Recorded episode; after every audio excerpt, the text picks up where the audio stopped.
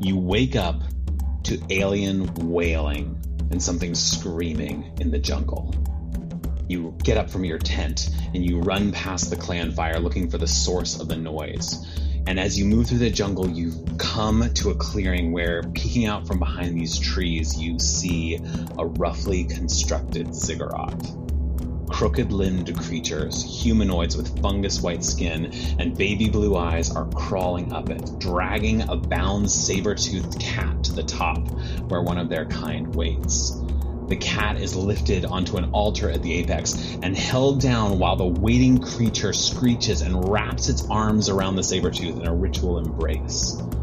Just at that moment, you feel a dart sink into your neck. Three more of the creatures emerge from the forest around you as you try to fight off the toxin that's trying to put you to sleep.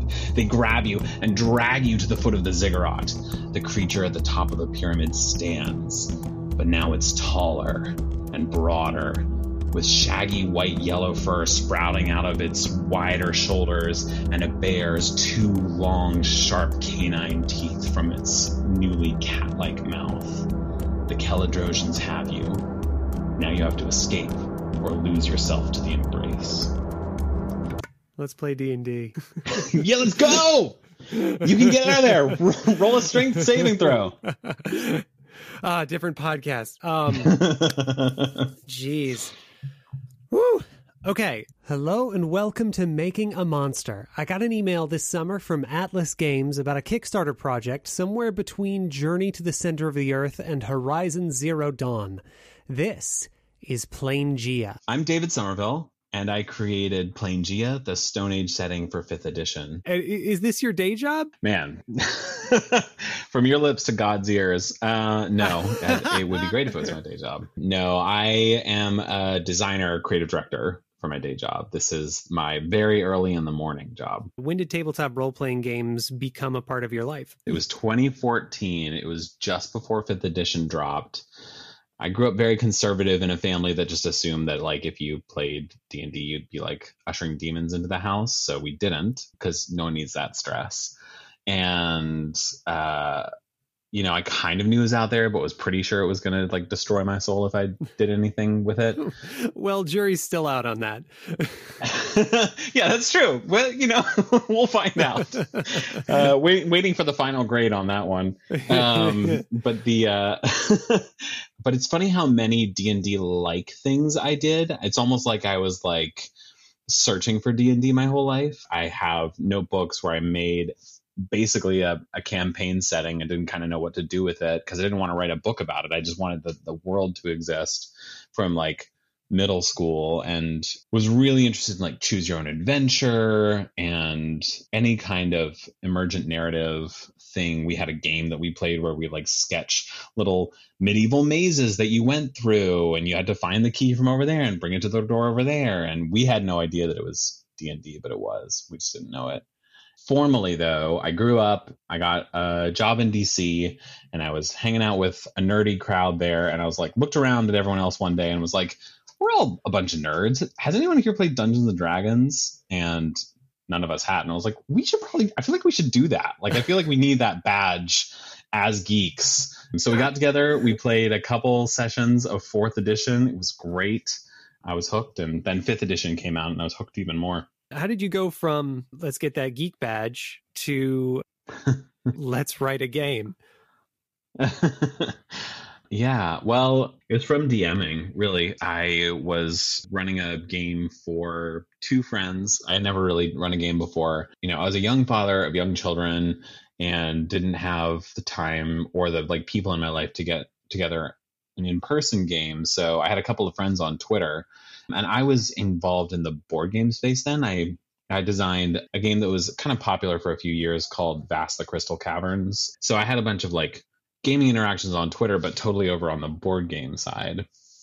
And two of the people who I had met over there were down to play a basically a play by post D&D game in Twitter DMs. So for like a year and a half we played just a two player campaign in that space. And it didn't start as a world. It started as a cottage in the rain. And then as I was playing, I was like, well, I need a village nearby. Well, I need like bandits nearby. And it all grew out into this world. That's not the world that I'm working on now, but that that bug of like, oh man, I love working on this, uh, hit pretty deep. And then I stumbled across Keith Baker's Manifest Zone, where he talks about Eberron. Yeah. Um, and I was outside of the hobby enough that I hadn't heard of the fantasy setting search. I didn't know about Eberron or where it came from. And so hearing about him responding to this like call for a world, I was like, oh man, what would that be like? Like, what would I do? What if I had been like around then? I mean, I, it wouldn't have been Eberron. Eberron's awesome, but what would I have done? And the Stone Age setting, plain Plangea, that I've been working on is the answer. What really made it like, okay, I have to do this is I I drafted up something, you know, a one page description in a map, and I posted it on Reddit, and it completely blew up. Everyone was like, "Where can I find out more about this? Where are you sharing about this? Uh, like, I want to play in this in this world. You have to start a subreddit. You have to start a Discord. I literally did not know what Discord was. so people, other people made subreddits and Discords for me. I was like, and they were like, "Come here, post here," and I was like, "If you say so." so I did, and here we are. Plangea is the Stone Age setting for 5th edition. It's a stone punk world where there's no writing, there are no wheels, there's no advanced technology, and metal literally doesn't exist. It is a world that is permanently locked into a Stone Age. You have brilliant minds and immortal wizards and all of the like savvy, cunning, awesome heroes that you have in the world of D&D. In fact, you have everything that is D&D, but they're unable to escape the Stone Age because uh, there is something out there called the Hounds of the Blind Heaven, and they have these these taboos which you dare not break. You can't write, you can't create the wheel, you can't create coins. There are these certain things that if you sort of like pass this very low technological ceiling, something bad happens. And what that is is a mystery, but you you cannot you dare not break the black taboos. And so you have this world that would progress but cannot, and is therefore having to find other ways to survive and develop. So it's full of factions and threats. Um, the gods have not yet fully developed. You have proto gods where you know you don't have the god of fire. You have that bear over there on that hill who's lived there for so long that now the people fear and revere him, and because they've done that, he's gotten divine power. And so the gods are hyper local and hyper physical and they're just starting to turn into celestials and fiends. So everything is like at the beginning of time. The valley where mortals live is surrounded on all four sides by the empires of giants who are stronger and bigger and more sophisticated than them.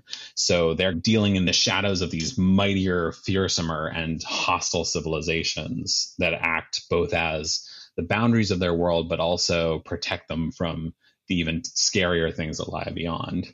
And so it's just sort of this petri dish of adventure, all set in the Stone Age world. Love it. I'm glad you're here. You have, however, done a thing. there are one of a couple of things usually happens when people come on this show. One, they mention the name of Lovecraft, and I have a protocol for that. You've done the other thing, which is what did I do? Uh, you said punk you know, cyberpunk, mm. steampunk, solar punk, yep. X thing punk. I have an yep. idea of what that means, but you said it. So mm-hmm. now you have to tell me why is it stone punk? I will I would love to tell you that. First off, it's not it's not right. Like it is absolutely gamer jargon and it doesn't mean what it once meant. Uh, I recently was super lucky enough to read Neuromancer for the first time and that book is brilliant. And it took me a minute to get into it. And then when I did, I was just in it. And that's punk. I mean, uh, cyberpunk was like fight the man, be a punk. Like it actually had that like punk anti-authoritarian aesthetic, anti-commercialism, like rage against the machine. And that was a real thing. And both of those words were meaningful. Cyber was meaningful and punk was meaningful. And it meant the mashing up of these two things. I feel like in geek culture, punk has become a shorthand for this thing, but a lot of it and sort of exaggerated. So we're going to take whatever comes before punk and crank it to 11 and build all of our assumptions around that. So if you have pirate punk, it just means it's very pirates. And if you have, you know, whatever, steampunk, it's very steam. And it means that all the aesthetics are going to be exaggerated and intensified. And it's, it, I think it implies like a less safe world Like I think whenever you have punk on there, there's sort of an implication that that those extremes are going to cause a lot of tension. So in that spirit, it's stone punk, and I think that if I step back and ask myself, is it actually punk? It's it's not very. Like, I'm not very punk. There is a rage against the machine kind of thing, and like uh, being against the giant oppressors. I actually use the word tyrant a ton in the book, which I wasn't planning on, but I keep on going like, you know, tear down this tyrant or don't let that tyrant. And it probably says more about me than about the setting, but I do think that there's something in there about like throwing off oppression and sort of surviving by any means necessary that that does feel kind of rebellious and punk, but it just mostly means a lot of stone age cool stuff. okay. Yeah, fair enough. You held your own feet to the fire on that one, and I appreciate it. I'm here to play. well, let's talk about the Kelladros. Who are these? What is this? What it do? Yeah, good question. So uh, these are the Kelladrosians, or the Kelladros. The Kelladrosians are body snatching jungle aliens. They live in the wild, completely deadly jungle that surrounds sort of the heart of the world in Plangea, and they are spreading like fungus out into the world, and they are actively trying to steal the powers and beings and bodies of other creatures to strengthen themselves. Um, they have a ritual called the Embrace, and if the Kelladrosians get you, then they are able to suck out your life force and add it to their own in a very physical way and sort of become stronger. So it's this sort of mixed, mutated species that is, you know, one Kelladros to another. One might look like a giant gorilla, one might look like a dragon, one might look like a exactly like a human, depending on whose life force they've been able to steal.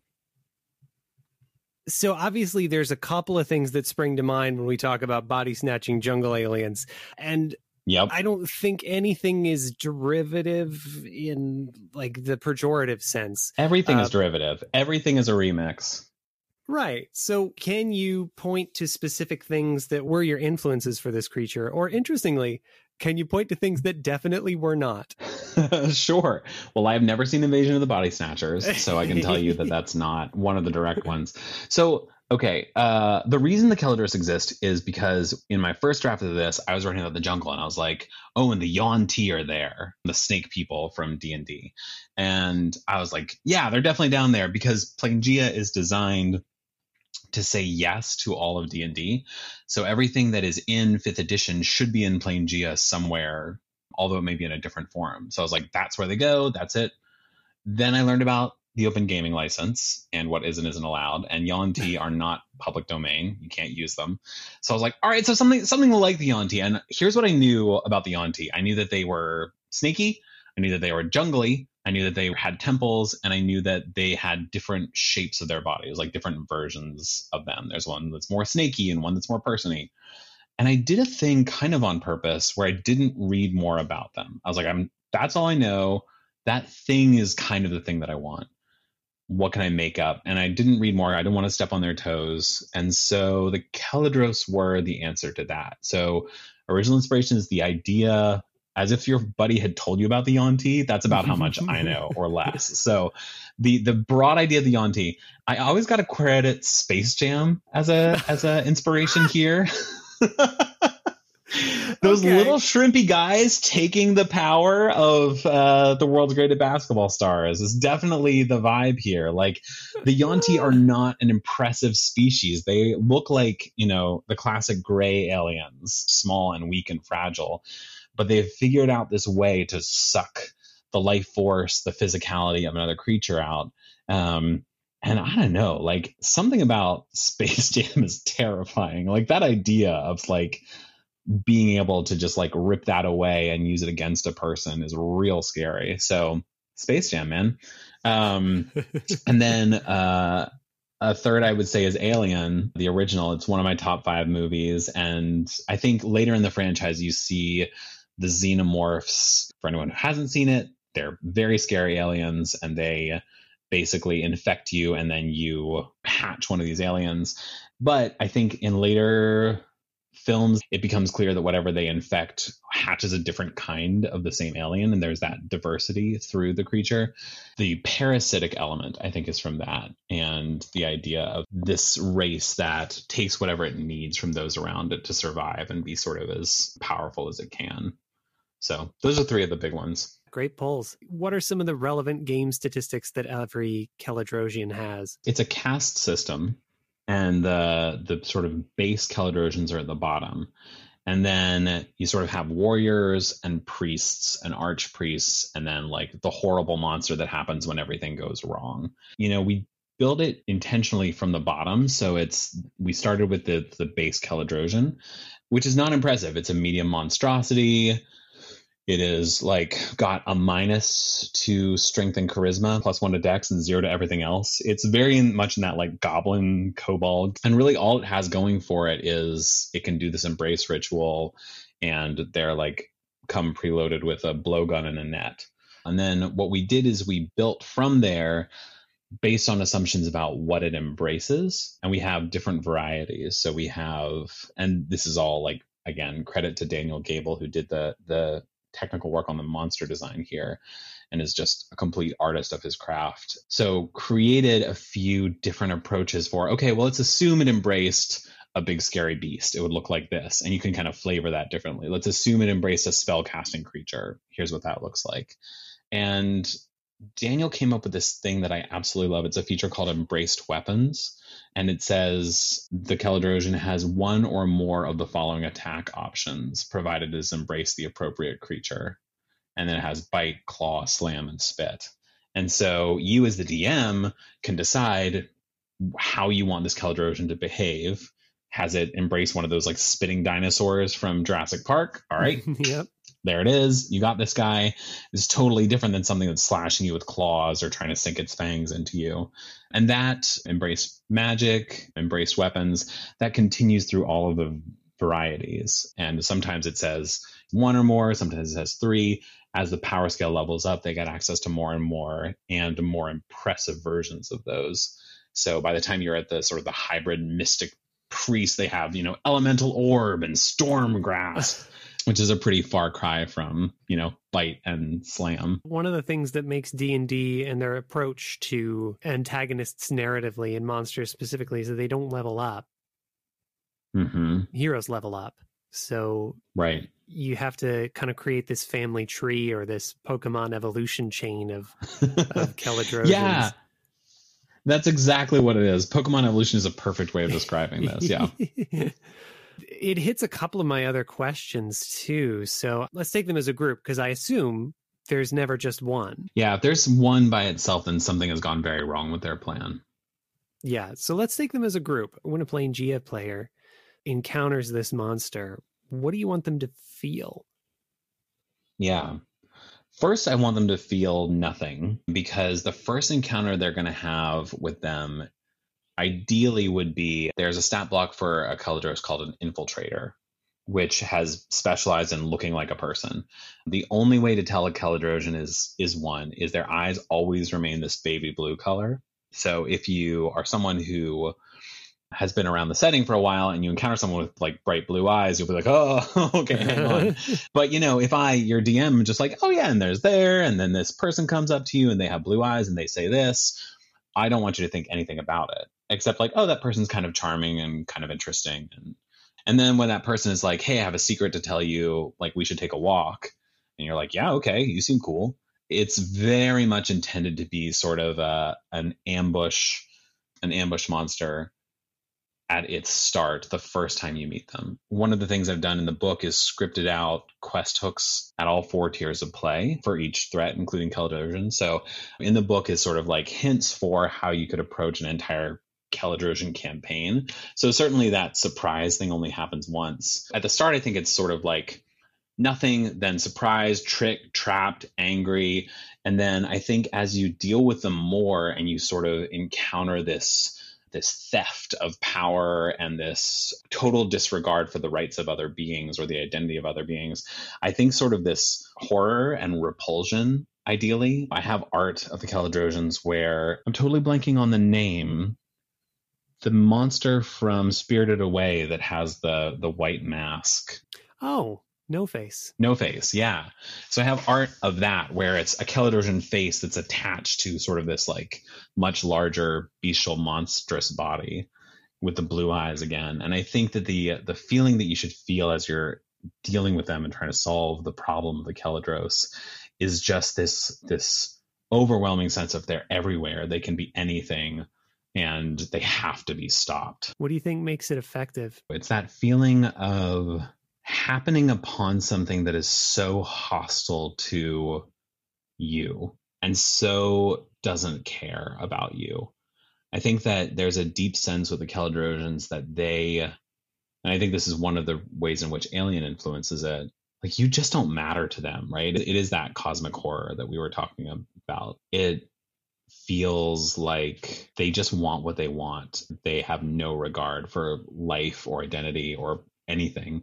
And I think that the way to twist the knife is continually having them succeed frankly i think that there should be a feeling of there are always more of them they're always taking on new forms this is not a threat with the single sources is going to be easy to stop. It's like when you're trying to get rid of pests in your house and there's just like always another nest of them. I think there's always another nest of Caledros and it's just like a problem that isn't going to go away. It's also not going to stay the same. You know, we're living right now in COVID times and talking a lot about like the virus mutating. And I think that there's a bit of a feeling like that, right? It's like this thing is going to keep changing and keep being a problem. I think that's a very recent and very strong example of sort of the way that you get this to feel ominous and omnipresent. If you want that, right? If you want to have an extended campaign with it. If you just want a short, like one time hit Caledros adventure, what you do is you load up like a pyramid of these guys where they get scarier. You fight the little one, and then the medium one, and then the boss one, and then the crazy one. And it's like, how many forms does this thing have? I think that's the way to do it in a quick, like one shot kind of adventure because Plangea is a very pulpy setting, right? It's meant to just be like throw yourself off of the back of the mammoth, like axe raised. and so if you're just looking for a pulpy good time and you're not looking for horror, just play that and have fun, like dealing with all of the different many forms of the thing and finding new creative ways to fight it. I have to break in here because I didn't really explain it very well during the interview, but this bottom up gauntlet of challengers is a story structure that I first saw watching Bruce Lee's last and maybe most influential film, Game of Death, with my dad.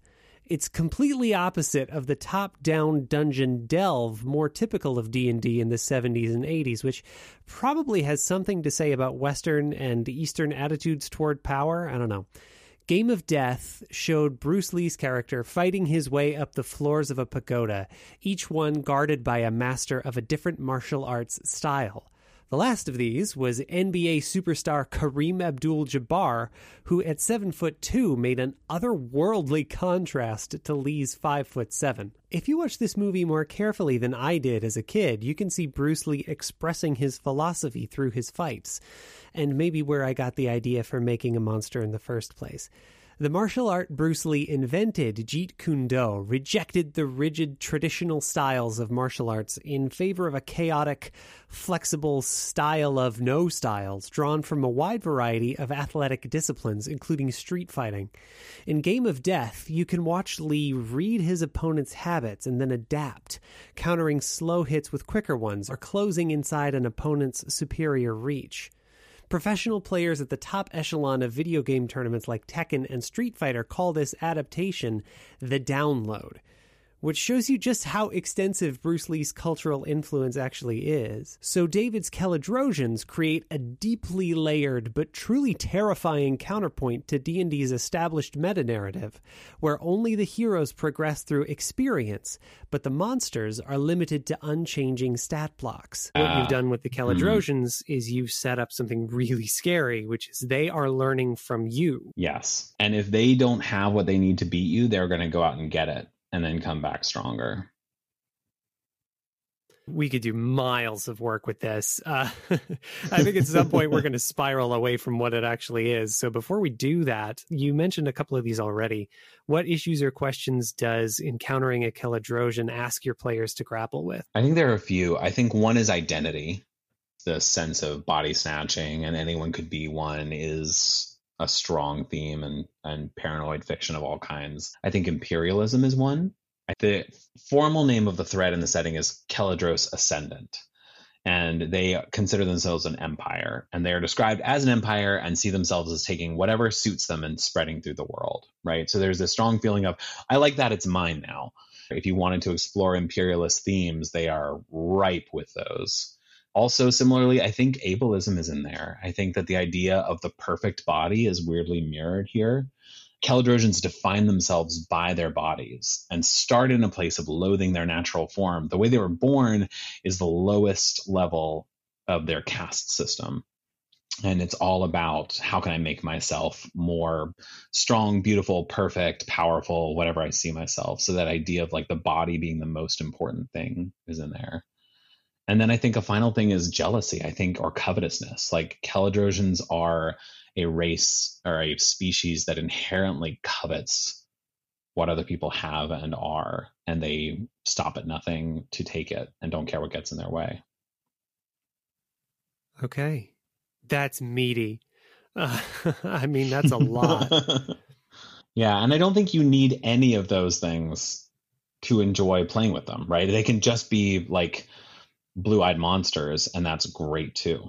I do want to give you a chance because I know there's going to be someone in my audience who's gonna push back on this. The idea that uh, yeah. a race is predisposed to something, especially a personality trait like covetousness. That's going to ring a few bells.